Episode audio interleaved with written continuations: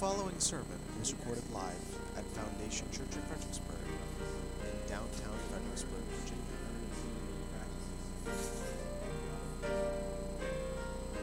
Perfect. Thank you very much. Let's pray and ask the Lord to illuminate His scriptures to us. Father, thank you for your word. Thank you that we have it as an anchor, as a source of truth, as a boundary for what we need to know and what is right.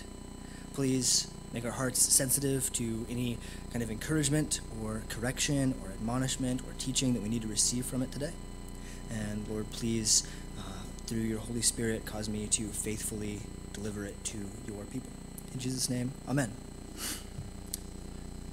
All right, so this particular text is very simple in structure and content. I don't think that I'm really going to be revealing any sort of new knowledge or information to you today, um, but we will find that often that is just a sort of repetition and simple reminder that we most need. Uh, and so I hope to be able to also offer to you some, some very practical advice uh, on how to live our lives to the glory of God today. So, first, let me just briefly introduce the letter to the Philippians. Uh, this is just a one off sermon, kind of in between series. Um, so, we haven't been working in Philippians, so I'm just going to share a little bit of context with you. Um, there's a church in Philippi, uh, which Paul, to whom Paul is writing. Um, the Philippians seem to be experiencing some measure of suffering, uh, but also a measure of doubt. And so Paul instructs the Philippians to, one, remain faithful, and two, to live out that faith. Philippians is a very action oriented, a very practical letter to a church. Um, it's sometimes even proverbial in nature, where there's just a lot of advice and a lot of instruction and a lot of how to and a lot of encouragement to be steadfast and to keep serving the Lord. And so faithfulness and the righteousness that flows from it should serve to give us hope in suffering and also to give us evidence to settle any doubts that we may have. So, first, we're going to look at how Paul seems to think that living out faith kind of works, and then we're going to look at how, uh, at each of these virtues that we discussed in turn, and then I'll conclude with some practical advice on how to follow God's instruction. So, let me read our text for us again. Finally, brothers, whatever is true, whatever is honorable, whatever is just, whatever is pure, whatever is lovely, whatever is commendable, if there is any excellence, if there is anything worthy of praise, think about these things. What you have learned and received and heard and seen in me, practice these things, and the God of peace will be with you. So this is towards the end of the letter, and Paul begins these, these sentences with the word finally. This is his concluding instruction. He's summarizing the rest of the letter, as it were, and so he is returning one more time to emphasize the themes that we find throughout the letter to the Philippians. He's urging the Philippian church to set their minds on the things of God and to put those things into practice so that they might be at peace. The structure of this passage, again, is very simple, which is nice and sometimes unusual for Paul. Paul starts with an instruction on how to think, and then he directs us to practice those same things upon which we think.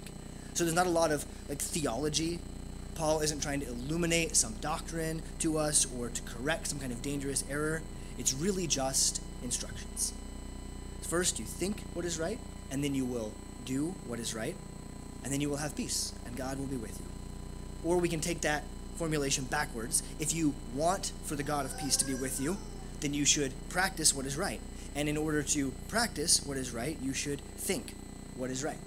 That is a fairly common desire that people have, I suppose, and not necessarily unique to the church in Philippi. We all want peace, right? Peace meaning freedom from worldly fears, peace meaning security about the future. We want peace in the sense that our spiritual beliefs and our physical lives are aligned with one another. We don't have contradictions in our lives where we think one thing but do another, or we believe the world works one way but then we see it work a different way. We want peace.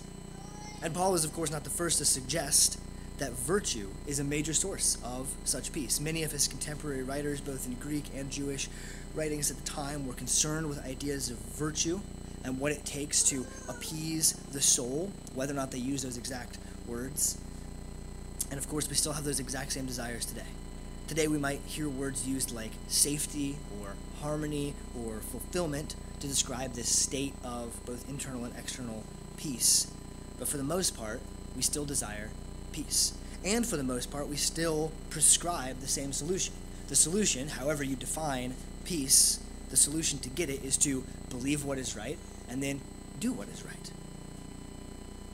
And certainly there's some sharp disagreement on exactly what qualifies as right, but the general pattern is, I think, self evident. It's so common. Think right, do right, and you will feel right. But I want to look a little closer at these particular instructions to draw out some more detail and consider what it means for us, for Christians, for people of God, to think right and do right, and therefore have peace. So let's, for the moment, set aside the particular list of virtues and just look at the main verbs being think about these things and practice these things. So this word think could be also translated consider or regard or understand. The word that Paul uses here evokes ideas of, of careful thought, of weighing something out, considering deeply, pondering a decision. Another word that you might use could be meditate. And I think maybe the reason why meditate wasn't chosen here by the translators is because that word has been captured in our modern English by Eastern religion and sort of generic spirituality to mean something like empty your mind. But really, meditate should mean fill your mind, but only with particular things. Don't just let your thoughts go wherever they please, but rather take control of your thoughts. Take them captive, as the Bible says. Keep them on track towards a goal. And so if we if we take this particular instruction from Paul with that meaning, what we should be hearing is these virtues that I have listed. Carefully consider them. Go over them again and again. Focus closely on these things. Spend a lot of time really getting to know these good virtues. Paul wants us to know them well. And then he says, put them into practice. We recognize, of course, that this is, in some sense, a natural and even an automatic transition. Whatever fills your mind also tends to be the same things that fill your deeds, and especially our words. This truth is present all over Scripture. Jesus says in Matthew 12, out of the abundance of the heart, the mouth speaks. Proverbs is full of instruction about how the internal self reveals itself by the external deeds. And in the language of the day, we need to remember too that the, the heart, when you see the Bible say heart, it isn't just like the way we use it to mean like the seat of our emotions, but rather the heart is the core of the entire internal self. Our thoughts, our feelings, our desires, our motives, all rolled into one, our internal person, our heart. So out of the abundance of one's internal life, the mouth speaks.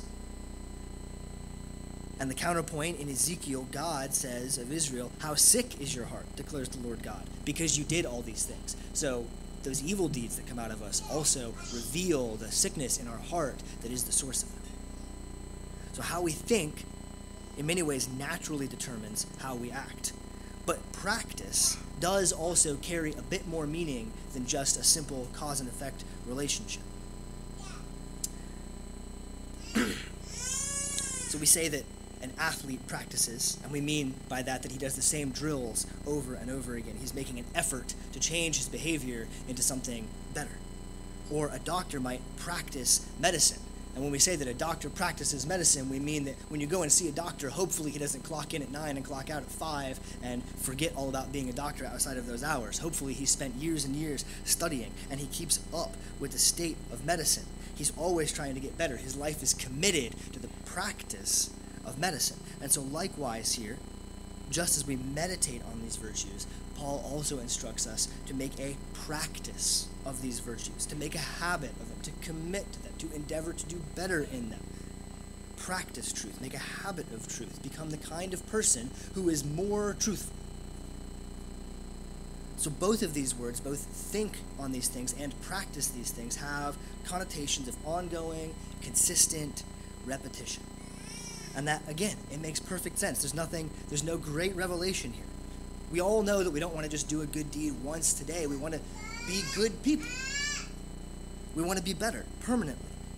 And we also need to remember the point of this letter. Just one verse earlier, in verse 7, we read that the peace of God, which surpasses all understanding, will guard your hearts and your minds in Christ Jesus. So, by following these instructions, by thinking on these things, by practicing these things, we are serving to guard our hearts. guard our hearts, to be vigilant, to be alert against all of these sufferings and doubts and anxieties that plague the church at Philippi and likewise us today. Those negative outcomes that we want to avoid, those, those anti patterns of thought and action that seem to be present in the Philippian church are always present fear and doubt and loss of faith. You never outgrow them, and so you never likewise outgrow the need for right thinking and right practice. One of the most prominent themes in all of Paul's letters is of steadfastness and endurance. And learning this skill is vital because perseverance in hardship, whether in sin or in suffering, is the mark of a true believer. Continuing onward is vital. And those anti patterns of thought, if left unchecked, do indeed pull us slowly and surely away from the truth that is in Christ. And eventually, we end up acting functionally like we aren't Christians at all. And so, this might then raise a question because so far I've mostly only said things that seem obvious. How you think affects how you act. Doing things repetitively over and over again causes you to do them more as they become a habit. Everyone knows that. There's, there's even a, a fairly common practice in clinical psychology called cognitive behavioral therapy, which seems self evident when you hear it, but is actually very effective and very useful. But the, the, the essential fundamental truth behind it is that most people do behaviors that they don't like because they have patterns of thought that generate those behaviors. And so, if we can rewrite the thought patterns, we will also rewrite the behaviors. It's a very effective method. It's measurable and proven to work well, but it's hardly revolutionary. I mean, Paul was already onto this idea 2,000 years prior to today, and he also was not by any means the first person to come up with this idea that changing your heart changes your mind and changes your actions. So, if this is just generic good advice about behavioral modification, why is it in the Bible, and why are we reading about it today? There are plenty of books and articles about all manner of particular thoughts and behaviors that you could read that would say the same thing change your mind to change your actions. So, there's two reasons. One, it is not ungodly at all to simply be wise and take good advice. I preached about this in Proverbs this summer. Since God is the creator of wisdom and its source, source of all wisdom, all wise behavior is God honoring in some sense. Good advice is good advice. It doesn't necessarily have to be super spiritual on its face, but wisdom means that we recognize God made the world to work a certain way. And so when we act in concert with the way that God made the world, it works better. And when we work against it, it's worse. And we simply call that wisdom. So it's perfectly fine for Paul to just give good advice. But secondly, the list of virtues chosen is fairly important. I think that most people would agree that all of these things are good. I don't think anyone is asking for less truth or less justice in the world. But all of these virtues come from God and they all have a particular meaning to Christians. So, yes, being just in the world is a good thing. Uh, but whether people realize it or not, the reason why we value justice is because God made us that way and the influence of Christianity on all of our culture. So being just as a Christian means something a little different, something a little more than just than just being just as a person. So we're going to consider each of the virtues briefly and how they should be understood particularly as Christian virtues. Whatever is true, honorable, just, pure, lovely, commendable, excellent, praiseworthy. So, truth as a Christian virtue is much more than just something that's factually accurate. You're not going to get any great spiritual value from meditating deeply on a completely accurate list of state capitals.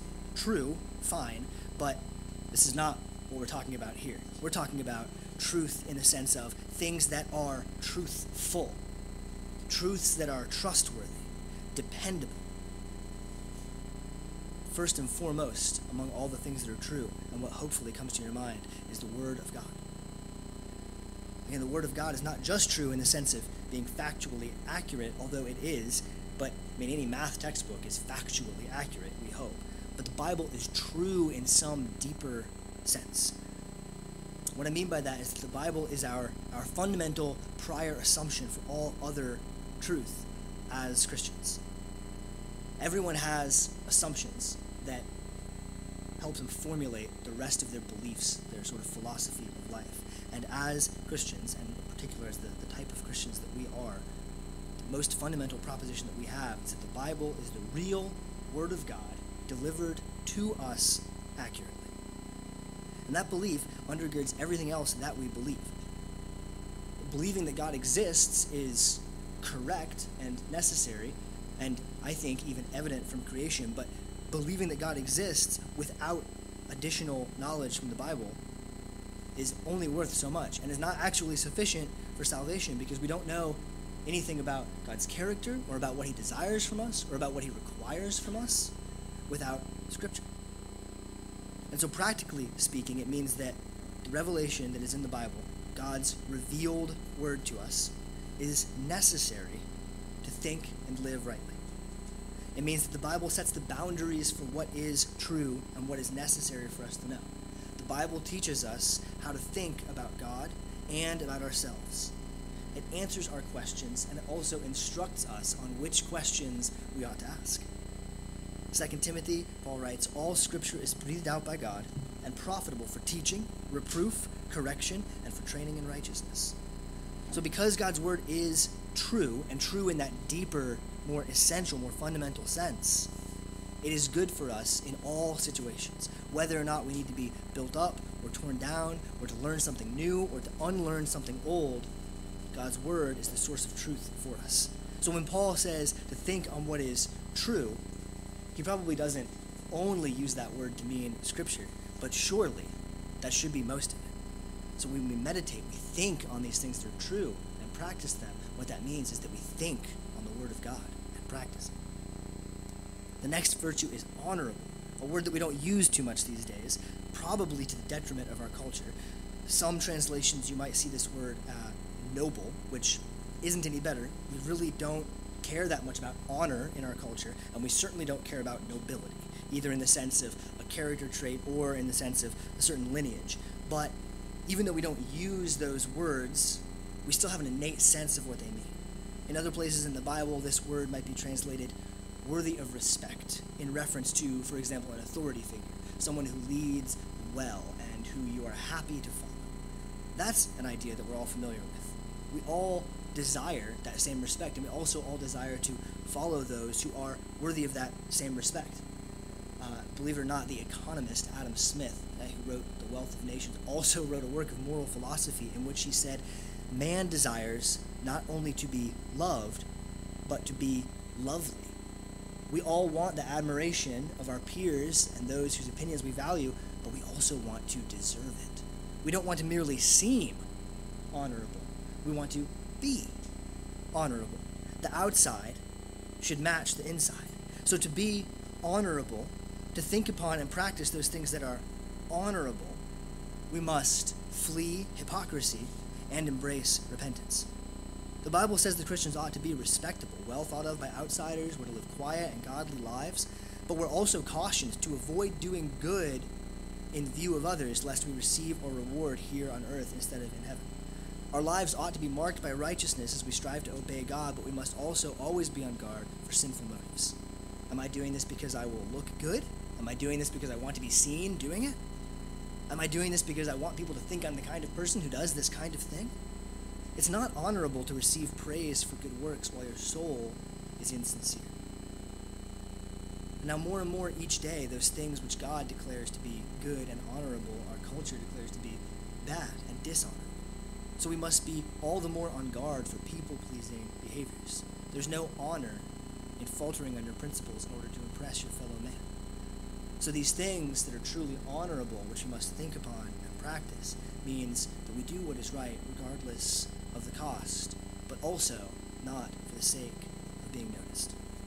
Third, we must think upon those things that are just. If you've read very much of Paul's writings in your Bible, you're probably familiar with the term justification. That's a legal word that Paul uses to refer to making a defense for wrongdoing. My actions were justified, therefore I'm not guilty. But this usage is a different underlying word. Here we're referring to justice as in righteousness, as in doing what is right, and especially in the context of making a decision that affects others. A just king or a just judge isn't necessarily one who knows the rules of the law the best, but rather he's the one who makes the best decision that results in the most righteousness for all. It's about hearing arguments from both sides and making a fair and righteous verdict. You could even say it's about making decisions that make the world a better place. So thinking on those things that are just, practicing those things that are just, means that we are to think on those things that serve to bring the world into a better order. And that order, of course, is set by God's standard, by the truth in His Word, but also by wisdom. We all have to make decisions that affect others every day. Some have positions of authority and power wherein they affect others more, depending on your station in life, but all of us have some measure of power over others.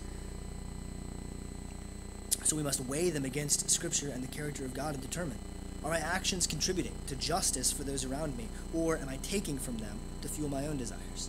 So, depending on your station in life, you may have financial power over others, or maybe in some cases, even the power of life and death. But for most of us, we probably don't think of ourselves as having a great deal of power over others, and yet, even the least of us can darken a room with a sour demeanor, can cut down with our words, can take from another's joy to try to satisfy our own sinful desire for bitterness or anger or revenge.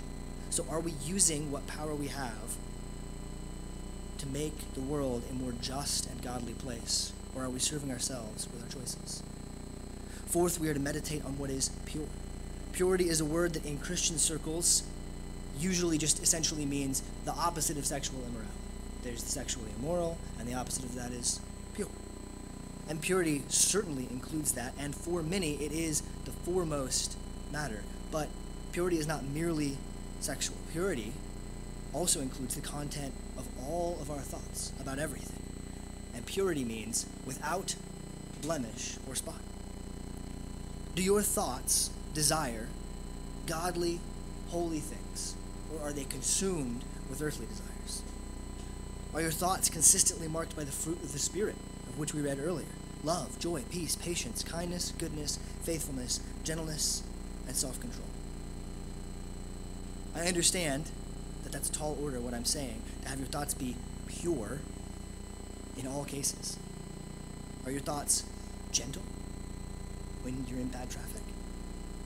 Are your thoughts peaceful when all of your plans for the day are falling apart because everyone is just a little bit late and a little bit too sloppy and are your thoughts peaceful?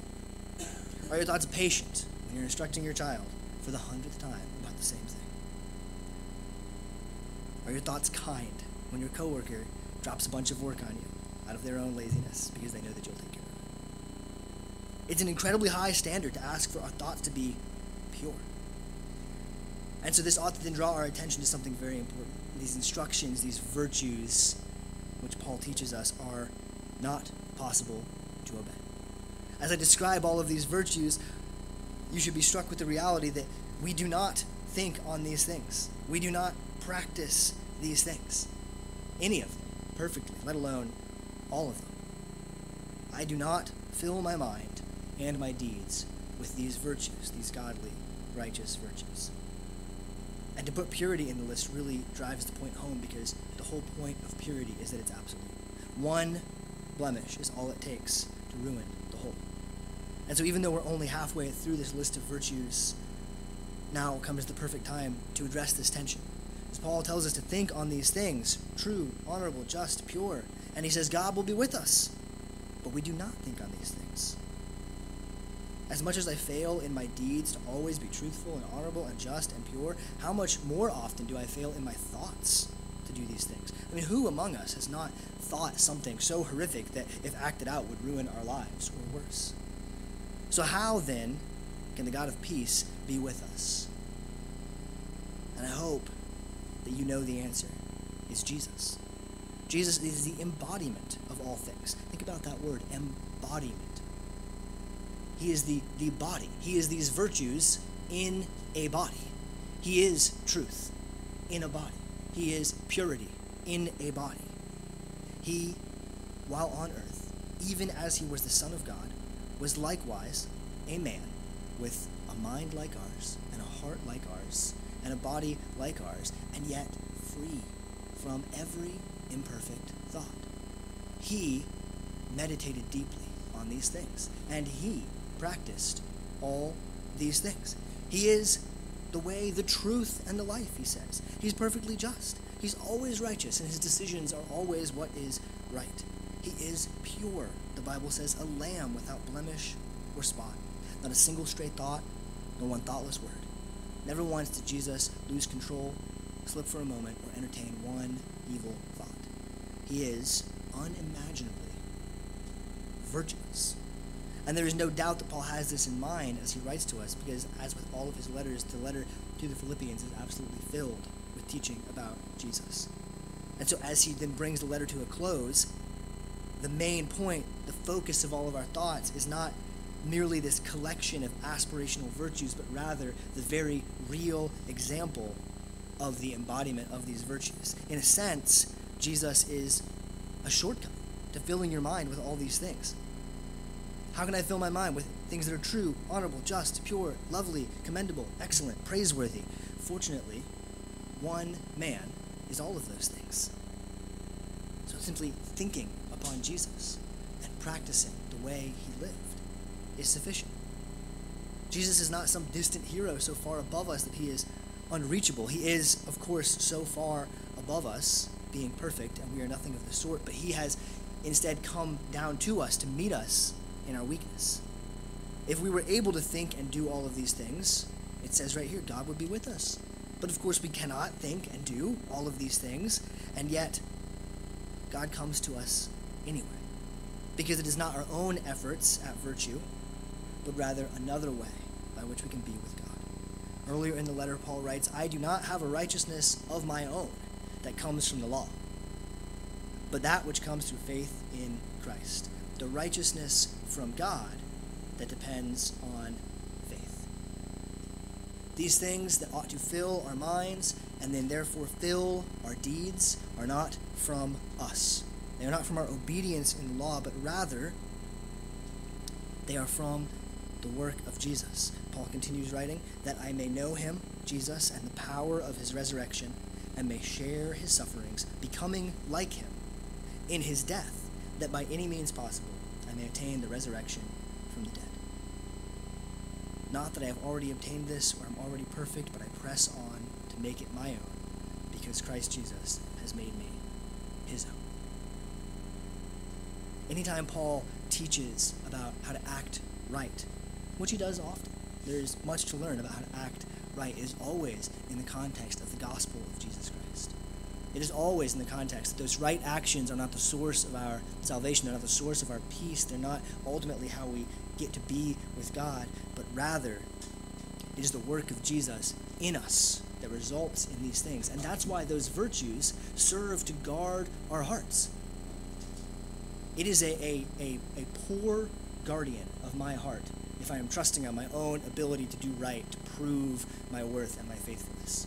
When I have doubts, it's not really helpful for me to look at my own life and say, good thing my doubts must be untrue because I'm actually really great, so I don't need to doubt about my faith and my salvation in God. Because I know I'm not great. My thoughts are not true and just and pure and lovely and excellent. But Jesus. And if I am in him, then I have joined him in his death and I've joined him in his life. And that is what guards our hearts. That is what results in steadfastness when anxieties and fears and doubts and sin come into our lives.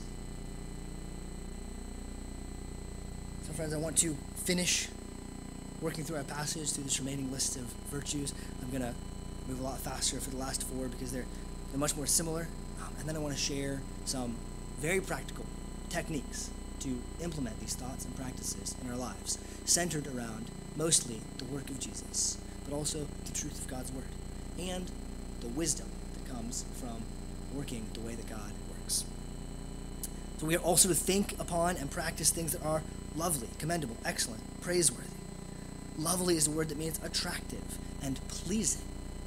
Not just looking good for the sake of it, but rather inclined to bring people together. We draw people in we cause peace instead of division. Instead of separating and cutting apart, we, we tear down the divisions. We strive for unity. We come closer. And all of that, of course, in Christ, the greatest unity that we have. regardless of what other divisions. Whatever I look at uh, you and whatever I think about the way that you live your life and the way that you raise your kids and your political views and your thoughts about whatever, if all of that makes you seem less lovely to me, none of that matters because if we are in Christ, that is the most lovely thing to one another. We should all have that great love for one another because we are together in Christ. We must think on things that are commendable, that is worthy of a good reputation. It's similar to honorable, but more concrete. We're instructed in Scripture to do everything as unto the Lord.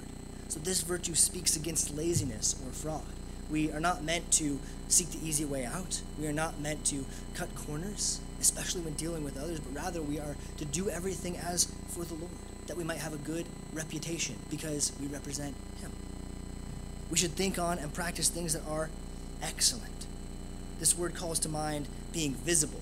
Someone who is thought of as being excellent is known for righteousness, known for goodness, not showing it off, but also not hiding it. We should not attempt to be righteous in a way that doesn't make any waves, or doesn't offend anyone, or doesn't make anyone rethink their suppositions, but rather, righteousness is its own reward. Excellence is its own reward. And finally, we are to think on anything that is worthy of praise. It is maybe a little unnatural to think that we ought to do what is right. We have to think what is right in order to impress God. And that's true. We can't we can't impress God. There's no sense in which we can earn righteousness before God. But Paul is very upfront that he lives his life the way that he does because he aspires for God to tell him, Well done, good and faithful servant. He desires that reward in heaven. He wants to be praised. Does not any child want to do good, to be praised by their father? Well done. You have done what is right. You have obeyed me. I'm proud of you. And so we ought to live our lives and think our thoughts in ways that are praiseworthy before God. And so then Paul says, What you have learned and received and heard and seen in me, practice these things, and the God of peace will be with you. So, as I promised, I'll conclude with some practical suggestions on ways in which we can form our thoughts and turn those thoughts into practice. First, I want to return to the fact that Bible treats our mind and our heart and our body in a much more integrated manner than modern thought. There's kind of a way that we tend to think about ourselves, which is like a brain on a stick, and the stick is just sort of not really important. It's mostly just the way that our brain interacts with the world, right? I'm mostly just what's going on in here, and all this physical stuff, is kind of machinery and bits and pieces, and it's not really important. But the Bible, God, does not think of us that way. Our mind, our heart, our body, our soul are all one. It doesn't mean that they're not different. It doesn't mean that there's there's no difference between our body and our mind. I mean, after all, our bodies are going to be made completely new, but our souls persist on into eternity. So there, there is some difference. But what we should not do is we should not think that we need to change our minds without that resulting in changing our bodies, and vice versa. Our behaviors, what our bodies do, what our tongues and our hands do, is not divorced from what is in our spirit and what is in our mind. And so, because this is true, we know what cognitive behavioral therapy also agrees that change starts with our thoughts and emotions. As Christians, what we really know is that true change starts with God changing our hearts so that we are repentant. Because modifying one's behavior is all well and good. But what we truly desire is for our will, for our desire, for our urges, for our preferences to be made righteous. You can discipline yourself to do what's right, but it's another thing entirely to have God change your heart so that you want to do what's right. It does happen. Slowly, often over the course of many years, in a process that in the Bible we call sanctification, God making you more holy. But as the years go by, as you remain faithful, you will be able to look back and see God changing your heart and mind to desire what is right. But let's talk about what we can do today. I think about sports. I played baseball for a long time as a kid. A lot of coaches, a lot of practice, a lot of drills. When something's going wrong in a game, you're missing on every swing, it's really tempting to try to like make an adjustment. It's like, oh, I'm missing. Maybe I'll like change my feet, or like let me step back and think, am I doing the right thing with my hands? And anyone who has played a lot of sports knows that that's almost never successful and is usually counterproductive. You often make things worse when you try to rethink or change things up in the middle of a, a tense moment. Rather, the way that you become excellent at a sport is by disciplining yourself in advance through practice, through drill, through repetition. See, when you are missing a lot, maybe it's because maybe it's because when you swing, there's this temptation to really rip it, and your head kind of comes up because of momentum, and you don't look at the ball. And so if you can't see the ball, how can you hit it? It's very hard to hit a baseball already, let alone with your eyes closed. And so the coach might say to you, "Hey, keep your eye on the ball." Well, that's yeah, that's great advice, coach. Right? Everyone knows you can't hit a baseball if you can't see it. But the reason why that coaching is effective is because I've done drills hundreds of times where I take that swing and I keep my head down and I keep my eye on the ball. And even after I hit the ball, I don't look at it because it doesn't matter where it goes. All I'm doing is I'm drilling, I'm training myself over and over again. Eye on the ball, eye on the ball, eye on the ball, eye on the ball. Hundreds, thousands of swings. So that during the game, when I'm missing and missing, and the coach says, hey, keep your eye on the ball, it clicks, of course. I know what to do here. I'm not rethinking, I'm not learning something new. I'm not changing things up. I'm doing what I've done thousand times before. I'm keeping my eye on the ball. So, what does it look like for a Christian to drill? For a Christian to practice? I'm going to offer three categories. One, the things that we consume. Two, the things that we memorize. And three, the things that we repeat. So, first, consumption. The Bible says, think on these things, practice these things. Brothers and sisters, how can you think on things that are true, noble, lovely, just, honorable, excellent, if you are consuming the exact opposite day in and day out? I'm not saying never watch TV. I get it. Everything on TV is terrible.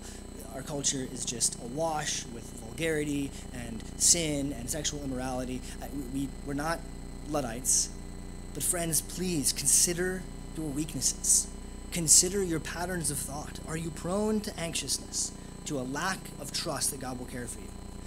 Why are you reading so much social media about all the bad things that might happen to everyone? Just do less of it. Consume less of it. Are you inclined to lustful thought?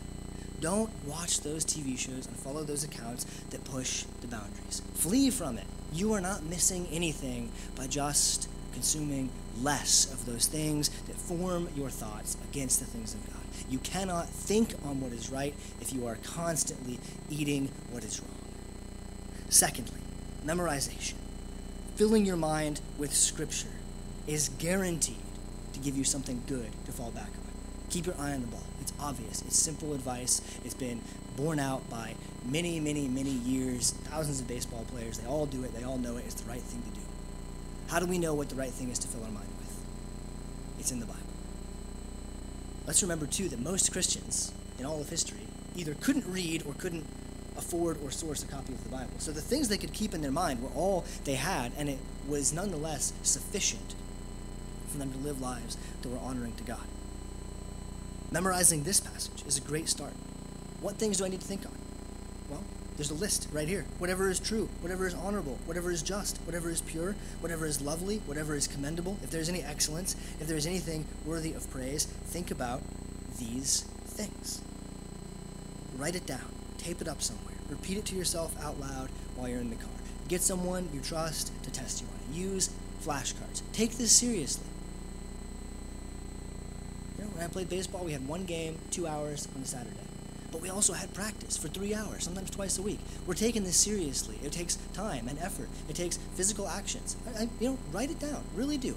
Write down a scripture. Tape it on your steering wheel. Say it out loud to yourself when you're driving. These are the kinds of practices. These are the kinds of things that fill our minds with what is right. And when our minds are filled with what is right, we act in ways that are right. Beyond the Bible, there are also innumerable excellent resources. Um, one historical one would be the idea of catechism. A catechism is sort of a, it's like a statement of faith. It's kind of a way to sum up doctrines in Scripture because sometimes in the Bible a particular truth is maybe not in like a like a punchy, catchy phrasing, and that's fine. It's okay to use our own words. And so Christians throughout the years have developed catechisms, which are question and answers that are meant to be memorized and repeated, often in training children, but they're so valuable for adults. If you are anxious, worried about your life, maybe the first question of the Heidelberg Catechism could be of value to you. What is your only comfort in life and death? That I am not my own, but belong body and soul in life and death to my faithful Savior, Jesus Christ. Doesn't that just sum it up? If you're tempted to self centeredness, maybe the first question of the Westminster Catechism What is the chief end of man? End meaning purpose. What is the chief end of man? To glorify God and enjoy Him forever. It doesn't need to be something necessarily straight, uh, it doesn't need to be an exact quote of Scripture, but it needs to be something straight out of Scripture. And these historical catechisms are a great source of simple, memorable questions and answers, which we can use to fill our mind. And the last piece of advice is repetition. One technique in cognitive behavioral therapy is ahead of time to talk through and consider what might be these negative thought patterns that you have that result in these negative behaviors. You write it down, and then you also write down a script to think, to tell yourself in that moment. And you memorize that script through repetition. Because in the moment, when you are anxious, when you are tempted, when you are suffering, it's really hard to go back and peacefully and calmly think carefully and logically about something that you know to be true because you decided it in advance. But what's a lot more easy is when you've said something a hundred times and so it pops into your mind.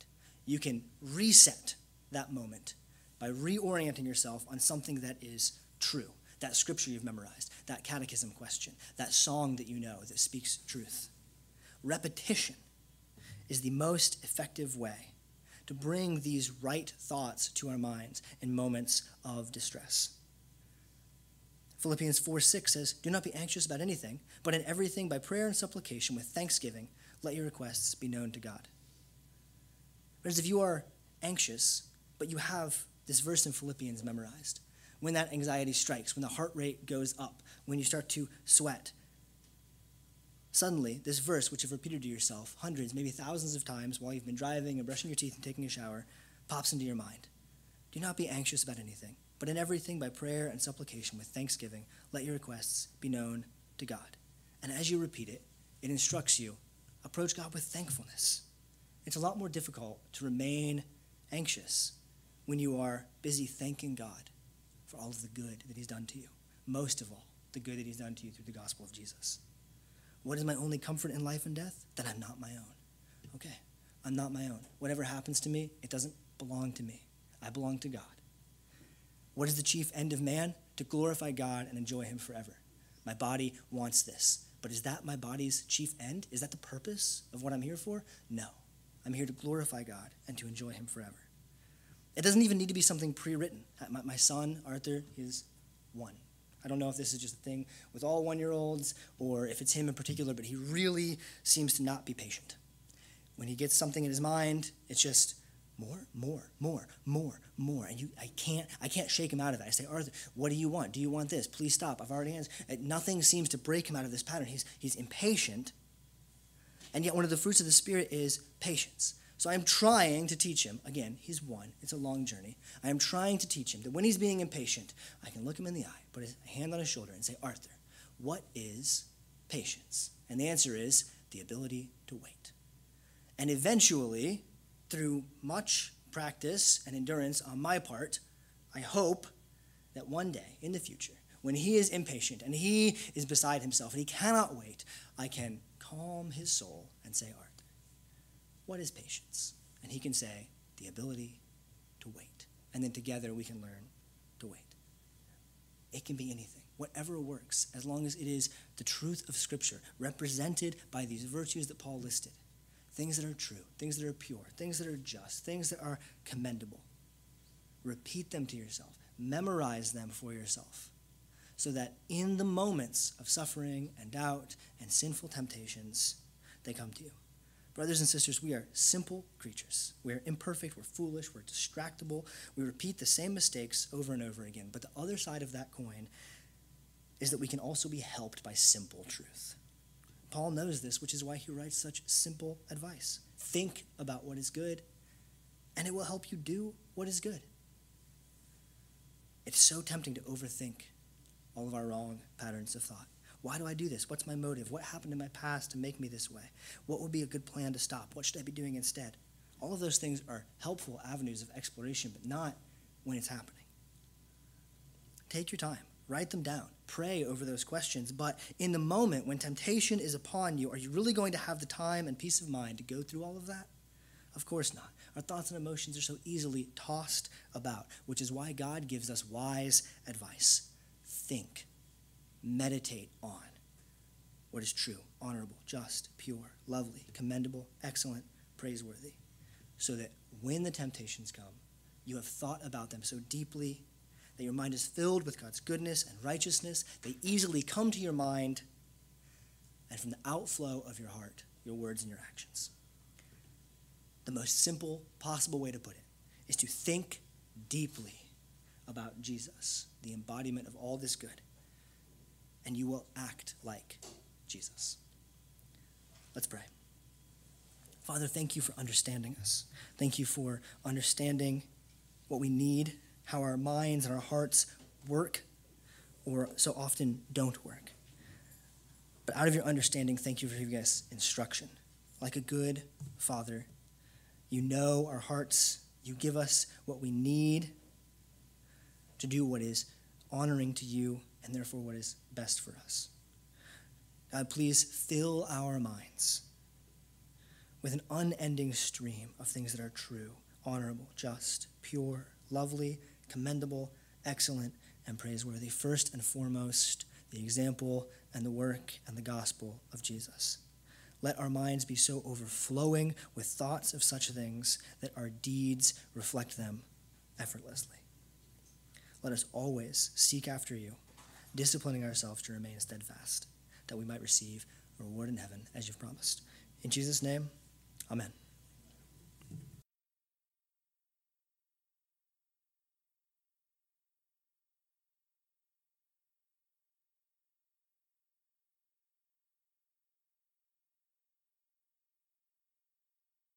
All sermons are released under a Creative Commons, non commercial, no derivative 3.0 license. If you would like to learn more or listen to past sermons, please visit us at foundationfxbg.com.